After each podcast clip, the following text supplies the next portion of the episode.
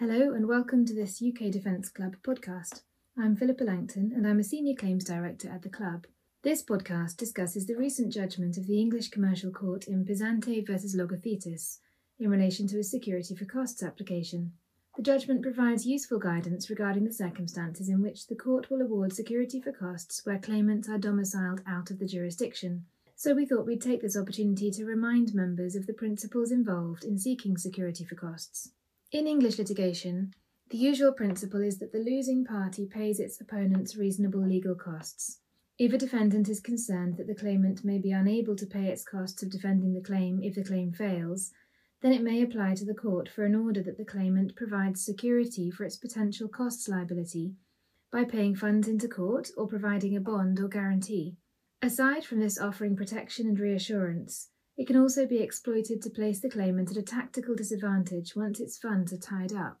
A party applying for security for its costs will need to satisfy the court that its opponent will be unable to pay those costs. The court has a discretion to grant security based on factors listed in the Civil Procedure Rules, or CPR, which include the jurisdiction of the claimant and its likely ability to meet a costs liability if required to do so. In the case of Pisante versus Logothetis, the court provided some helpful guidance as to the principles that it will apply.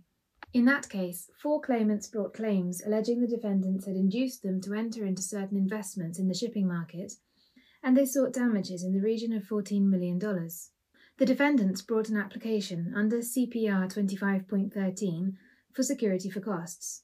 CPR 25.13 provides that an order for security for costs can be granted where it is just in all the circumstances of the case to make such an order, and at least one of several conditions set out in the CPR is satisfied. Those conditions include the following Condition A that the claimant is resident outside of the jurisdiction, though not in certain contracting states. And I should mention here that the application in this case was made prior to changes to the CPR coming into force at the end of 2020 with the UK's withdrawal from the EU and that following Brexit, the reference to contracting states has changed, but the same principles remain applicable. And then condition C states that there must be reason to believe that the claimant company will be unable to pay the defendant's costs if ordered to do so. Other conditions are listed in the CPR, but these are the main two that were considered in this case. So the application was made on the basis that all four claimants were resident outside the jurisdiction, but not in a state referred to in CPR 25.132a, and that there was reason to believe that they would be unable to pay the defendant's costs if ordered to do so. The claimants contended that the first claimant, who divided his time between Greece and New York, was resident in Greece, which was a contracting state. They accepted that the second to fourth claimants, who were resident in the BVI and the Marshall Islands, were not resident in the jurisdiction or in a jurisdiction referred to in subclause A, but they contended that any costs award would be enforceable in one of the listed jurisdictions and that there was no real prospect that such an order would not be complied with. The judge granted the application. Whilst accepting that the first claimant was resident in Greece, he considered that there was a real risk of the claimant's assets being unavailable if the defendants sought to enforce a costs order. He gave important guidance of wider significance on a number of areas relevant to a security for costs application. So let's look at those in more detail now. Regarding split residency, the judge explained that where a party such as the first claimant splits his time between jurisdictions, one being a contracting state and one a non contracting state, but he normally spends a significant part of his time living lawfully in the contracting state, then he is to be regarded as resident in the contracting state for the purposes of the security for costs principles. A second area of note is the issue of obstacles to enforcement.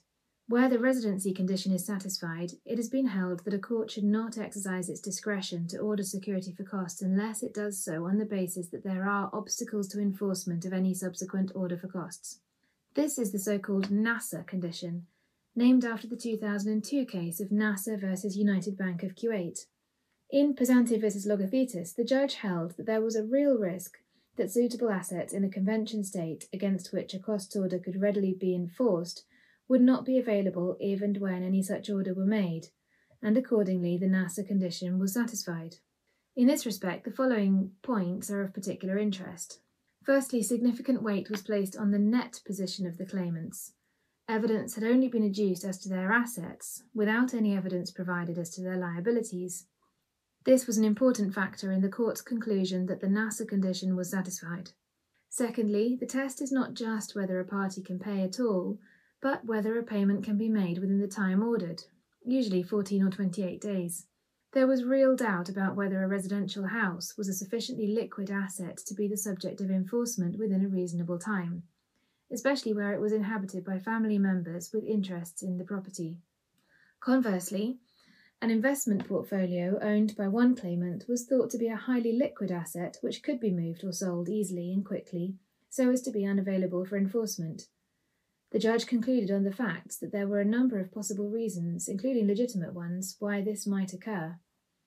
Another key factor was the fact that the BVI and Marshall Islands companies were incorporated in jurisdictions where there was little publicly available information as to their assets. This meant that in reality it would be difficult to locate assets of the companies against which an order for costs could be enforced. The judge concluded that the claimants had not been fully transparent in their presentation of their assets, commenting that they showed a lack of frankness this factor counted against the claimants, especially where there were evidential gaps in their presentation of the case, and in particular regarding the claimant's net asset position. The judge also made findings as to the claimant's ability to pay the defendant's costs. I mentioned earlier that for condition C to apply, there must be reason to believe that the claimant will be unable to pay the defendant's costs if ordered to do so.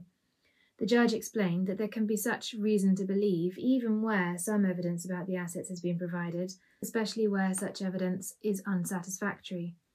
He also stated that there was no need to prove dishonesty to succeed on this ground. Overall, the claimant's lack of frankness, the gaps in their evidence, and the fact that the sum of their assets could be moved provided sufficient grounds to conclude that they might not satisfy a costs order. So, what guidance can we take from this judgment? Well, the judge's decision rested in large part on the shortcomings of the evidence provided by the claimants. Future respondents to an application for security for costs will want to consider whether they have provided sufficient evidence of their liabilities, as well as of the extent and liquidity of their assets. Future applicants for security for costs will find this decision particularly helpful where they seek security against parties in jurisdictions where there is little information publicly available about their financial standing. The judgment suggests that the Nasser condition may often be satisfied in such circumstances, unless the respondent can provide cogent evidence as to their asset position.